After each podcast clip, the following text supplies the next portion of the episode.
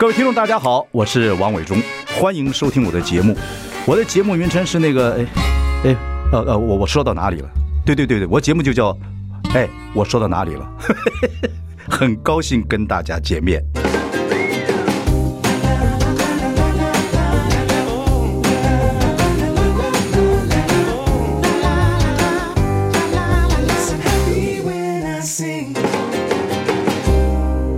大家好，我是王伟忠，欢迎收听。呃，我说到哪里了？我们邀请到大象山坚果的总经理赖永相，你好，嗨，伟忠哥好。对对，我们有因缘聚会，因为大象大象，恭喜伟忠哥，你的红火怎么那么香？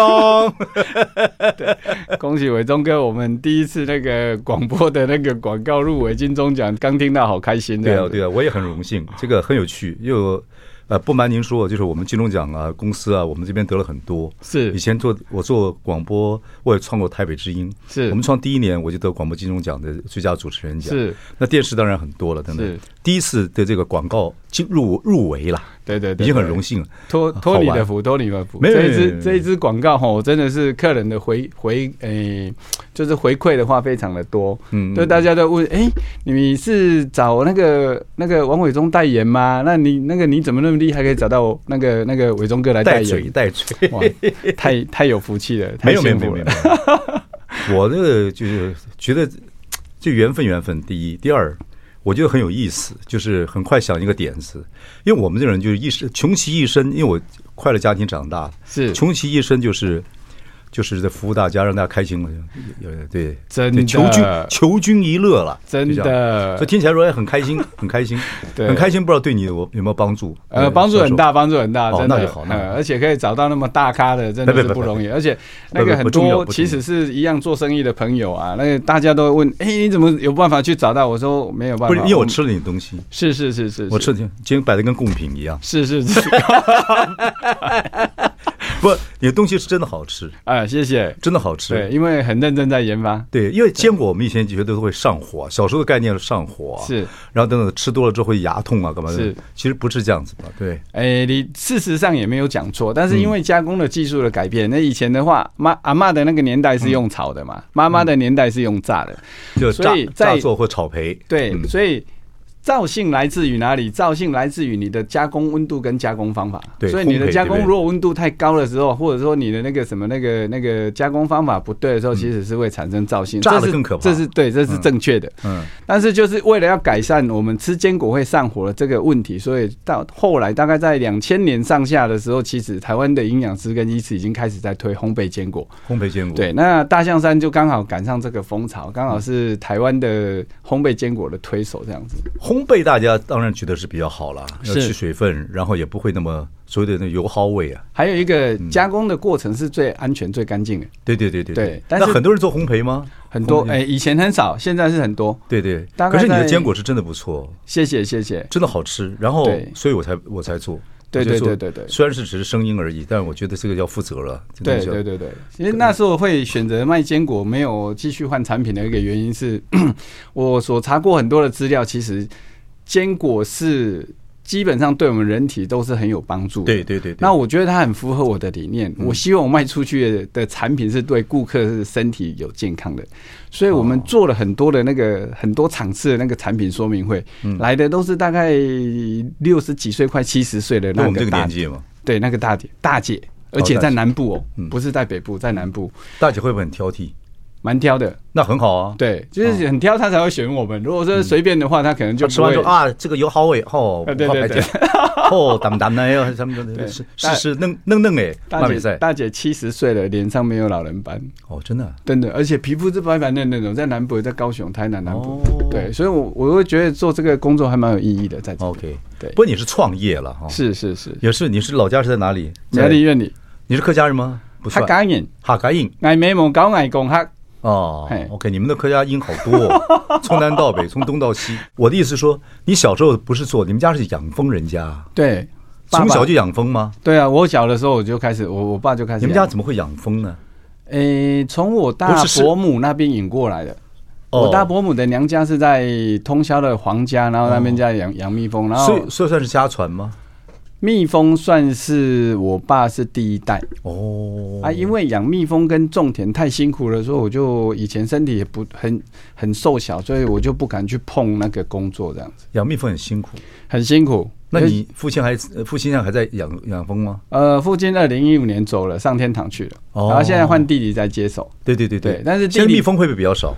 哎、欸，现在的蜜蜂因为野蜂野蜂会比较少，对不对？比以前多，大概多了百分之二十到三十。你说以前是多久以前？大概我爸那个年代，大概真的吗？对。那为什么一直说台湾的野蜂越来越少？因为野蜂不是越来越少，是我们的养蜂业的那个总箱数的话，在养蜂工会里面，其实它的箱数是越来越多了。因为现在很多人退休了之后，他要回回归农业嘛，然后可能养个三十箱、四十箱这样子。对，结果整个 total 下来的话，其实它是比我爸那个年代还要多。哦，对对。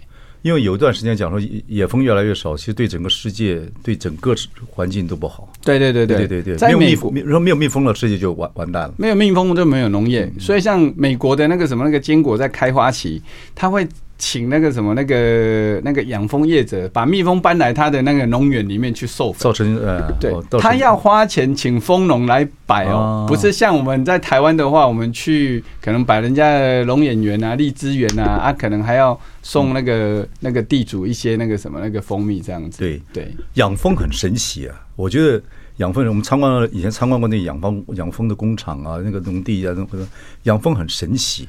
小时候对你有没有影响？那养蜂。父亲那个养蜂的事业有没有对你有影响？就是、欸、有有有，但是我们我们我们家的的的的产业都是靠我们家的那个那个家产都是靠那个那个养蜂养蜂业那个百万雄蜂把我们赚回来的。对，你说你自己不带，你爸爸不让你去帮忙？不不，是我觉得那个太辛苦了，因为。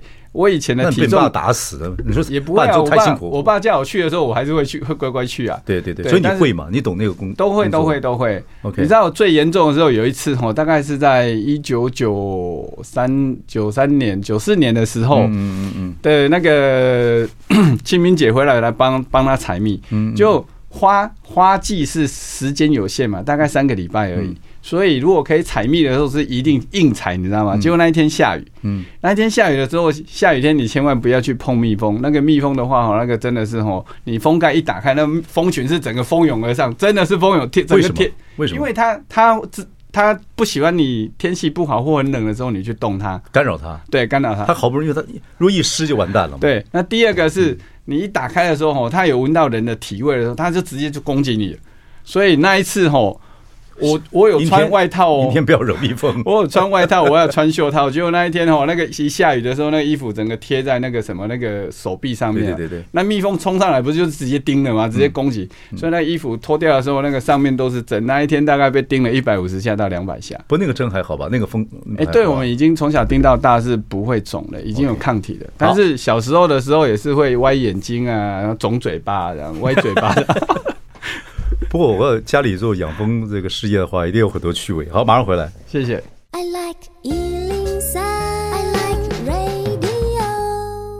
我是王伟忠，欢迎收听。哎，我说到哪里了？我们邀请到青年创业家大象山坚果的总经理赖永向，因为他的坚果好吃。然后呢，中广业务部说伟忠哥，你要帮他配这个广告音？我觉得蛮好玩的。我觉得大象大象就来了。不不不错，东西好吃，好吃营养，然后对。这个听众有帮助，我觉得我们就愿意做这个事情，大家一起合作。对，我希望我的坚果客人吃得很满意，然后最后面会有幸福感。对对，所以我们在研发的过程里面其实是也是蛮辛苦的。所以进研发室的时候，我在研发坚果，每每次进研发室大概每天要吃六到八小时的坚果。现在不要了吧？也是要，只要你做新的东西就要。你现在还剩六个六到八个小时。对，如果你有研发新的东西，对对对对，要不断的尝试，尝试到我我自己喊 OK 了，我们的员工喊 OK 了，我们才会量产。先量量产一批，先试卖看看。嗯。那如果客人的反应很好了之后，我们才整个正变成我们正式商品。所以我们哦，也陆陆续续会一直在开发新产品。也有这个过程，否则吃坚果最怕的就是软了，或者是潮了，或者是油耗味，就这三种。是，然后还有不新鲜。这四种就完了，很简单。我因为我吃坚果的人，对对对对。那坚果基本上像我们的话，如果做品牌的话，其实你在你在原物料在精选的时候，就要就要就要买那个最好的，你不能随便买。哦，那所以我们的社训第一条是买全世界最优的原料，或诶，世界世界第一，或者是台湾最优的原料。对，然后再来的话，就是烘焙的时候，其实刚刚伟忠哥有讲到，其实加工方法也很重要。还有一个是以前烘焙坚果是一个很新的一个加工方法，但是现在已经变成一个基础了，普遍的。对，那但是。这个现在就会讲到变成是说，大家都知道叫烘焙坚果或者叫低温烘焙坚果，但是事实上每一家厂商它的功力就差很多。对对，其实烤坚果的时候，它会有因为它的颗粒大小、它的质地的密度，那有时候你可能要先用低温再去烤，再去拉到高温，或者从高温让它回温回到。回到低温，都在细节里面。现在你还在生产线上吗？我没有在生产线，我但是公司现在研发都是我自己在做，做好之后我才丢给我们的那个那生产单位去。那现在一天还是要吃六到八个小时？这个没有天天吃，对，不像在生产线上每个都要长嘛，对对对对对对。如果有进工厂的话，OK OK OK。对，所以最近的话就在研发那个那个卤卤味的花生，卤的椒麻花生。你们坚果这一个。这个所谓的项目来讲，已经做到自己认为满意了，对不对？对，还有还已经是二次烘烘，也是二次烘焙了嘛？哎，没有，现在有一次烘焙的，有二次烘焙。现在是用一次烘焙，对，要准备今年的要开发的话，会比较贵吗？二次烘焙，哎，理论上的话，我们现在不太敢涨价，但是我们希望给客人吃到更好的。一次烘焙、二次烘焙有什么不同？一次烘焙的话，因为坚果烘焙的，它的加工温度比较低嘛，所以如果你把它拆开了之后，其实它很快就会吸水，软化的速度会对软化的速度会比较快一点。多久？诶，不一定，看你保存的条件，比如说有没有见光啊？很平常吃，打开来了之后就放在厨房啊。如果以大象山用铝箔袋的话，你打开的话，如果是这样子吃，大概一个月大概还有百分之八十。OK。那如果说像我们二次二次烘焙的话，就最主要是我们把它烤完了之后，让它冷却之后，我们再进再做第二次烤第二次。那你的坚果会吃起来更酥更香。然后最主要是让坚果它在做第第一次水平衡之后，它会软掉。嗯，那再再跟它烤第二次的时候，它会更酥更香。这样会每天可以多久？哎，打开包打开之后，打开之后的话，它其实基本上，如果如果你放一个月的话。大概还有原本的九十哦，对，它就会它的含水率会更低嘛，对，但是又不能上火，味道味道会更好吗？对对，等一下烘焙的还会好，等一下你尝尝看，我们等一下会烤给伟忠哥试试看，对，哎，吃坚果配什么东西？你现在是配红豆茶，也是你们黑豆茶，黑豆茶。黑豆茶也是你们那个什么吗？我们自己我们自己也是研发生产的，已经生产了。我们黑豆茶、红豆茶还有绿豆茶。对对对。那黑豆茶其实大象山的黑豆茶比较不一样的差异点在于，以前的黑豆是用那个炒食机。就不知道，嗯，炒肉松，你老炒肉松那一台一直滚一直滚，那路边炒肉松那一台就是叫炒食机，对对对。哦，那以前在日本你买到的黑豆茶，它都用炒食机，但是这个会产生一个叫做过度加工，所以你以前喝到的黑豆茶会上火哦。然后黑豆茶喝完的时候，你那个尾韵是只有水的味道，没有这样甘润甘润的那个味道。嗯，那我们后来跟它改为烘焙了之后，其实就是温度降低。豆子本身它就有那个蛋白质含量很高，其实它喝起来就甜甜的。OK，对，哎，这个是配茶是没有问题，也有人吃的喝果配咖啡嘛，对不对？配配咖啡配酒都不错。我是配红酒也很好。我我是对，喝酒不开车，开车不喝酒，必须要这样。对对，你 对我帮你拍过广告片，讲过这个，你也讲一遍这个。喝酒喝酒不开车，喝酒不开车，开车不喝酒。好，打平。OK，好，我们休息一下，马上回来。好。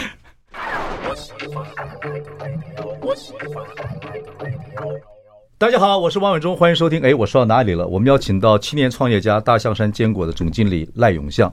好，你的产品呢，我觉得很好，所以我也帮你拍配了广告，广告音。好，这广告音还入围了呃金钟奖。是，我觉得现在你就在研发第二次的烘焙了嘛，对不对？对对对。等一下我们可以尝尝看。好。然后你除了坚果之外，你还有黑豆茶、红豆茶。对。还有什么？还有呃，今年的话是开发那个什么那个呃饼干，把坚果加到我们传统的那个古早饼里面去，或者是那个那个核桃呃那个核桃青葱苏打饼里面。还在研究那个花生嘛，卤花生怎么做？最近的话在在研究那个呃卤的椒麻花生。OK，所以听众朋友也了解大象山的这个产品不断在研发，好吃的话就请多捧场，不好吃的话就告他。啊，对对对对对对，我就跟他讲，对对对，要提醒我们。好，我现在我现在我对我对，因为台湾现在年轻人很多人躺平啊，是很辛苦。是那创业的过程，我觉得我也是创业的，你也是创业的。是，当然你小我十几岁了哈。是，不过说起来，你是五年级生，五年级运气还不错，是环境还不错。现在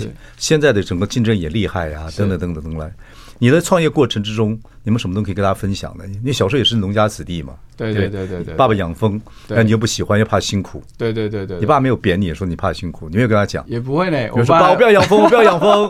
我我爸还蛮疼我的，我爸没有扁我。你们几个兄弟姐妹？哎，两个姐姐，一个弟弟。哦，弟弟现在帮爸爸做事业。对对对对对对对对对。但是养蜂的话，就是他也觉得他自己很辛苦啊，所以他觉得还是鼓励小孩子愿意可以的话，再可以多念书。哦。对，所以其实，在九三到九五年，我后来那时候跟他讲说，我想去日本学日文的时候。那时候学校已经毕业了，你学校是读什么？毕业了，大华，我是大华工专毕业的，现在已经变敏实科技大学了，在新竹琼林那边。对对对对对对。那你学什么？本本来学？我本身是学机械的。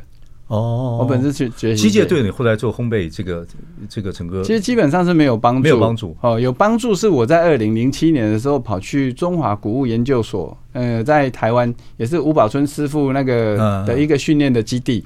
哦，然后那时候我们面包班的协训老师就是吴宝春。那其实反而在那边学到了一些呃点心的的做法，或者是面包的做法，其实让我在生产的过程里面，我知道什么叫做。SOP 化，所以我的对我的意思是要让我们有时候没办法谈那么细，但是也想听众朋友，如果有年轻人的话，其实走过都留下痕迹。你会发觉人生很奇怪？你觉得好像没有兴趣的事情，可是后来也有用到。对，有用到，有用到，好多机缘都是这样，对不对？对对对对，其实好像自有安排，说不要不要去做做一个事情的时候，就觉得说哎。就马上放弃了。我倒觉得伟忠哥这个体验很好。我我我常常在跟我的员工讲说，你不要害怕多做事情，因为你现在做的事情其实都在累积你的经验嘛。那你不断的在试错里面，你以后才你你怎么知道什么时候你用得上？所以舞台是留给成诶准备好的人。对，有些年轻人就是做事情做大概就是做一天、两天、三天、一个礼拜、半个半个月。其实我觉得，如果要经验的话，半年最起码。就是不要太不要太快换职业，对，以后其实都用到这种经验，很奇怪，老天自有安排。是是，我到六七六十几快，快七十了，我真的感觉如此。OK，继续讲，然后你。你本来不是你怎么去找到这个合合伙？你怎么要做这个行业？中间的一些过程，后来又要去读 EMBA，怎么发展？其实应该是说，我以前从小我就很爱很想赚钱，因为其实家里很好，刚开始其实也很穷嘛。对，啊，爸爸刚养蜜蜂刚分家的时候，其实很穷。我们家我们家是外面在下大雨，里面在下小雨，那个那个杨姑寮的家开始改善改建的。台湾都经历过很多对，然后又小时候就开始捡瓜牛去卖啊，去换自己的零用钱啊，然后就一路这样子，一直每天都想赚钱。从小，所以你有点生意人的概念。概念对，所以就后来就去就退伍了之后，就想说那那时候去姐夫那个那个香菇寮那边帮忙哦，所以你就想学本业，反正学学完学完机械不想不想做，对，想赚钱，对，想赚钱，然后后来就去日本念了两年的。你去工寮做什么？那时候退伍之后，退伍去种香菇啊，在台中新社那边，台湾的种了多久？最大的香菇的生产基地，一年半。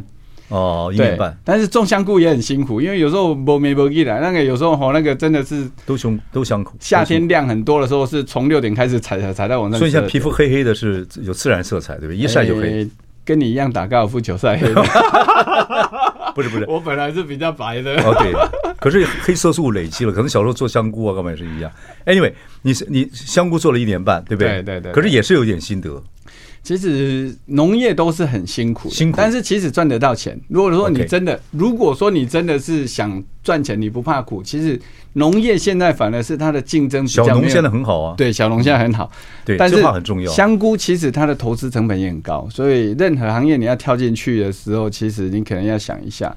那后来的话，大概绕一圈，其实我就本来在我一九九五年开，诶，一九九八年开始跑菜市场的时候。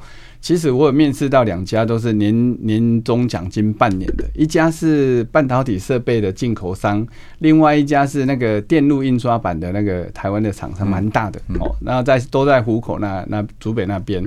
但是后来就想说，我还是想做生意，所以我就跳下去做生意。嗯。但是去去念 EMBA 之后，我就改观了。我觉得如果说现在的年轻人，如果你想过一个比较正常一点点的生活的话，我会建议他去。上班去去大的公司上班就好了，因为其实他们现在的话，台湾的人才很怕被挖角，嗯，所以现在的科技业的那个小主管拿低人员，他的薪水都很高，嗯，嗯对，创业反而是很辛苦。哎，你说创业是很辛苦的，对对，当然，创业是很辛苦，但有些人还是喜欢创业了。是是是是，我们讲回来就说，你香菇完做一段时间，就去日本两年。对，去日本两年，谁给你学费啊？呃，自己赚。自己赚，对。后来为什么想去日本呢？那时候因为他香菇想要外销去日本啊，那他没有日日本日文的人人才啊。你去日本读语文学校还是学什么东西？我就念语文学校。后来日本到现在话还还是会讲。哎，我呃呃九四年 N N two 就考过，九呃九三年 N N two 考过，九四年 N one 就考过，但是因为日文到后来在工作上面用不太上。我回来的时候有曾经从事过日文翻译的工作，做了三年多，然后后来才离职去去。从菜市场开始跑，对，然后前面三年是乱卖，对对对，乱卖卖了杂七杂八一大堆，到后面大概二零零二年开始的时候，才觉得，哎，我找到坚果之后有符合我的理念之后，我就没有再换产品了。好，休息一下，马上回来。I like 103, I like radio。大家好，我是王伟忠，欢迎收听。哎，我说到哪里了？我们要请到青年创业家大象山坚果总经理赖永相。不好意思，一边擦嘴，因为刚才广告之前要吃点吃点你的坚果。现在是一次烘焙，二次烘焙，对，二次烘焙的真的很好，很好吃。对对对对，因为它最近开开始上上市场了吗？哎，准备的，准备的，最近才开始在准备。那如果二次烘焙那么厉害，赢过一次烘焙怎么办？那最好啊，那其他的业者他就很麻烦了，因为那个加工的制成等等于你看哦，你烤完之后还要出来冷却，那我们在工厂冷却的时间大概还要多花二十分钟。那你进去再第二次回烤，大概在十分钟到二十分钟，好，那温度是一百三十度，烤十分钟。嗯，好，我们家里的小型烤箱，所以如果你家里有坚果软掉，你不要丢掉哦，OK，你就把它二次回烤就好，一百三十度烤十分钟到十五分钟。一百三十度，对，烤十分钟到十五分钟，对对对对对对。好，那你那你就可以恢复它大概有差不多九成左右的九成九成多的那个口感的。那以后二次烘焙价钱跟一次烘焙你会涨价吗？呃，目前的话，因为坚果业蛮竞争的，所以不打算涨价。好，就希望我可以我们服务让我们更多的顾客满意，这样子比较重要。我们这个呃，也趁这个机会跟我们的赖永相总经理谈谈看青年创业啊。当然，你刚才跟我们聊到说。你本来读机械的，家里是养蜂的，现在读机械，好好读读书。读完书之后，做一段时间是又又去种香菇，是对，也不想做本业，呃，不想读这读的东西也用不到，就去去种香菇，想赚钱嘛。是种香菇又去日本学日文，对啊，就是因缘机会让自己跑。对，回来之后呢，就到菜场去卖小鱼啊，随便卖一些东西。对对对对对对，就找经验嘛。对，就想爱要赚钱嘛，因为这件好事了。对，后来找到合伙，认为说要合伙你的理念。对，因为理念就是说，你希望卖东西有营养又好吃，然后开始就做，就在在菜市场卖嘛。一开始是是是，然后自己开始用烘焙的方法，对对不对？因为日本的烘焙是很厉害的，日本烘焙很厉害。但是那时候我们刚回来台湾的时候，其实是找台湾的 OEM 厂商帮我们烘。所以你不是在日本学烘焙嘛，就是学日文而已。我对对对，在长点见识嘛。对，还有还有赚生活费。哦，对对对，但是那个那时候家里没有办法支援我，所以我的学费是在日本自己赚。在日本哪一个地方读书？对，东京。什么地方？呃，高铁马场那个 Indakarudo 你啊那 Takadano 八八狗。OK，呃，高铁马场校，对，很靠近那个早稻田。对，那个可是在日本那样看着可能人家做东西的细腻感跟那个什么往上的那个情绪，也会鼓励自己嘛，对不对？其实。大象山的坚果那么好吃的一个原因，其实我是用日本的职人的精神在研发这个坚果，所以你学到这个精神。对，嗯，还有有时候就是我们经营到有些撞墙期的时候，吼，其实目前食品的最亚洲最先端最近的地方还是日本，所以就会回去日本看一看，然后找一些东西，找一些灵感这样子，然后看可不可以。来来改来改进我们的商品或我们的营运方式这样子，所以这个我们在谈这个赖永相这个创业者，他怎么样过这些过程，每一个过程其实都用到了。是是是是是。后来你菜场跑一跑，也了解这个传统市场卖东西的状态，要叫卖嘛，对不对？对对对对对。后来找到合伙就开始开始要生产，是生产就要自己试验，要吃到最好的。是。可是我我看资料说，你后来花了一亿盖工厂啊。对对对对，那钱一亿耶，大哥。那钱怎么来的？你还说你小时候很辛苦，那一亿怎么来的？那时候营业很好啊，就是在 菜场卖的很好。哎，我我到二零零九年开始的时候就开始转到菜市场，全台湾那时候就有三十几个人在跑了，所以其实我们在菜市场年营业额已已经上亿了。菜场就真的是吃嘛，就是对，就让人家试吃，对，试吃，那人家就买回去，对，这样子三十几个。那其实我们在二零二零零九年那时候，我们的营业额就已经破亿了，只是我们不敢讲。嗯，因为我觉得是有时候你太招摇的时候，那个什么，又吸引很多业者投入的话，我们很很惨。客家人都不会讲，不都不会很高调。是是，我们就点点要谈，就点点要谈。那后来就是要发展了嘛。二零零九年之后就开始往大卖场、百货公司、休息站、医院这个路线走。所以到二零一四年的时候，其实也是大象山最强盛的时候。那时候。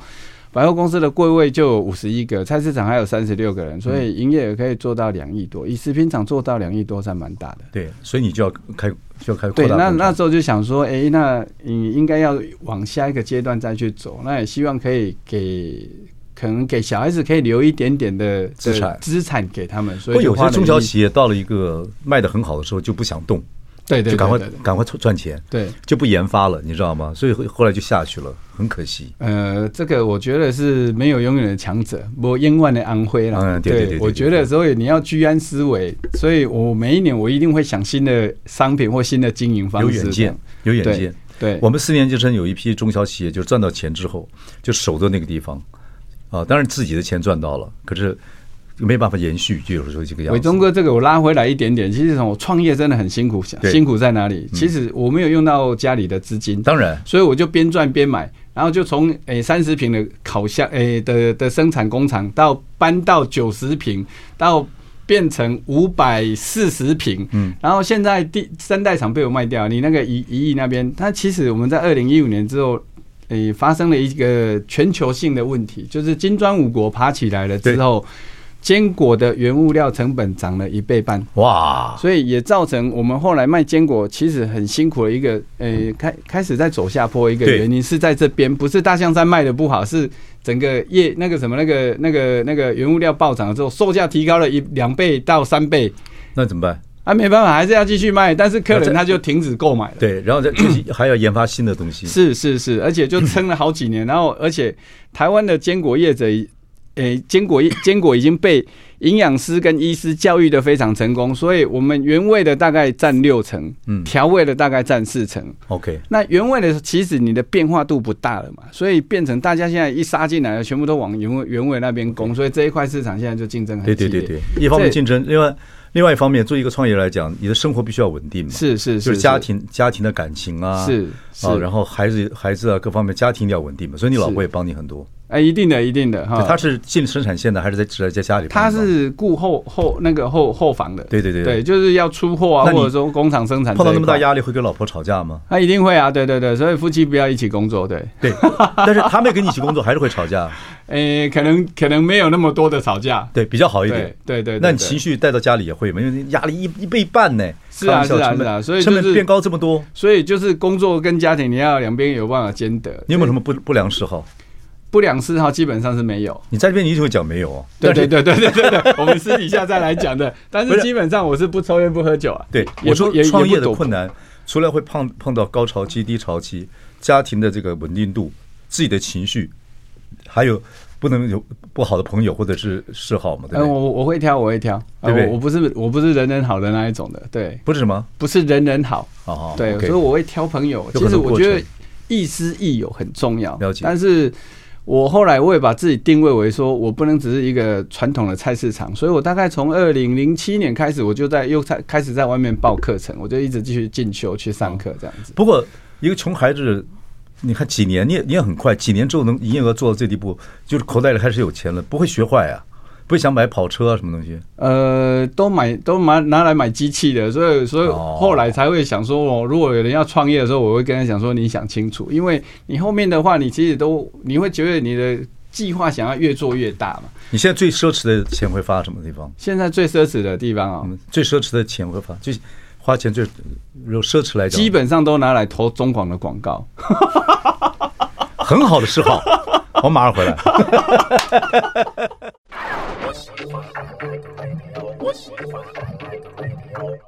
大家好，我是王永忠，欢迎收听。哎，我说到哪里了？我们邀请到大象山坚果的总经理赖永相，我们谈谈你整个创业的过程。其实你这个做合伙之后，合伙之后，其实一段时间其实蛮快的了。就以我算你的时间来讲，几年之后就营业额做到一个地步。是。那我想问的就是，我帮也可以帮年轻人创业家或者是年轻人问一下，因为穷孩子出生之后到一个阶段，突然赚到钱，口袋有钱之后，很多人就会。这个乍富就会有点不好的习惯。是是，我刚问你说，那你就有没有这样习惯？说没有，没有，没有。那那我说那哎，最奢侈是什么？就是做做广告买机器，就就就这样子。有啦有，应该是说，其实在二零一五年的时候，曾经买过一台叉六了，但是 但是盖盖工厂的时候盖到钱不够，所以后来又被我卖掉了。对对对。不过你刚才说一句话很有意思，你说农家孩子比较不容易，不容易说呃，这个乍乍富之后开始收，为什么？为什么？因为因为大部分的哈，因为我觉得其实你的钱取之不易啊，对啊。以前那个以前那个什么九弯十八拐啊，人家都说晚上很恐怖，我都是半夜在开的。因为刚开始创业的时候，我们开始在跑一花莲宜兰那个路段的时候，为了要省住宿费啊。那你是那你运气好。我觉得没有钱的时候，鬼看到你都怕，所以一路都很平安这样子。好，讲回来。当然，你是一路在进步了哈。是，你现在几岁了？呃，我是五五十八年次的。五十八年次，现在现在几岁？五十八属鸡，五十。对，应该是五十四还是五十五吧？我说我用十五十四了，五十四。对，现在是最壮年的时候，最好的时候，是身体也不错，是也很好。对，最好的时候。对对对对对，OK。另外，你自己也上清大的 EMBA 嘛？是是，也有帮助你，真的是有帮助你吗？帮助很大，帮助很大。帮助就是企业的经营，对不对？呃，其实我觉得我蛮鼓励大家去念 EMBA 的，因为你后后面接触到第一个什么样的人会去念 EMBA，大概都是成呃企业成功呃的人，或者是你很乐观的人，或想一想成功成功的人，或者想进步的人。像这种去捣乱的人就比较少。对，其实真的去混的人很少，所以你知道吗？我们的院长。那个九点上课哦，出席率九成，他多满意啊！你五十几，从三十几岁到将近六十岁的，甚至有六十几岁的的那个学生，我也鼓励一些员工啊，九成哎，我也鼓励一些员工说，你们有机会啊，到了一个阶段，其实可以去读读书。对，但其实我觉得不是在学校学到最多，而是当你。进入到那个团体、那个学校之后，还有很多前辈、那个学长姐在串联的时候，都是各行各业的经验。Alumni 就就学长制嘛。是是是是，所以我觉得如果有机会的话，蛮鼓鼓励大家去念 EMBA，而且会念 EMBA 都是很活泼、很正向的人。有真的吗？真的。哦，啊，所以他跟那个一般大学的正规军、正规军不太会玩。很多 EMBA 的人在那边也谈到恋爱了啊，有有有有有，但是但是我觉得其实你可以去接触到各行各业的精英，我觉得让你自己去开脑跟开眼更重要。对了对了对了，要不然你就做广播广播电视节目，你可以认识很多朋友。是啊是啊，对，这也是学习。那其实业绩也帮助很大，其实。呃，坚果我们主要目标客户群是白领阶级嘛，然后老板啊，还有那个军工教，还有企业主这些。那其实清大对我的帮助也蛮大的。那我平常都有赞助坚果给我们的校友，校友队或学校有活动，或在做一些慈善公益的时候，我都会去赞助。所以 EMBA 真的是对你有效？有效。Okay. 我真的蛮鼓励大家去念 EMBA 一定有效。这事业你也做的很愉快，呃，太太孩子也不错。对对，其实。我还念，我还问我两个女儿说：“哎，你爸是清大毕业，你看你觉得有没有与有荣焉？”她说有，我觉得有就好了。不会，其实我觉得也对我们自己一种肯定啦，因为以前我们不是会念书的那一群，但是到经过了三十年之后，我觉得还可以进到一个清华大学那个台湾的顶尖学校去念书。不过你蛮这个持持续学习是很重要的事情，这样这还有内燃机了。是，我觉得人。就是心中一把火，是有时候你烧起来，在你的行业里面可以也帮大家一起烧这个热情，对，等等等等。我是讲说，年轻人现在很多年轻人真的就是网络啊，干嘛看太多了，每天都躺平，然后看到别人生活就是用网络来让自己满足。可是其实这个内燃机很重要，是对，你要你有一把火在心中，然后你就会让旁边的人跟着一起很热情，然后当然也会把别人的那个生忌火啊、妒火啊，就是。那就对手对妒火也烧起来，也想攻击你，等等等等。你有这样的状态吗？哎，一定有啊，同业之间啊，等等。对对对，一定会有。但是我们也不攻击别人的。对，所以，我们以前在摆摊，或者说我们的在两两摊摆在一起的时候，这点我觉得很重要。我觉得是说，你有你的优点，我有我的优点嘛。对，那我其实呃，我们各自去强调自己的强项就好了，不是一天去压榨别人的的缺点。你那个一一一起嫉妒之火之后，很多时间花在上面。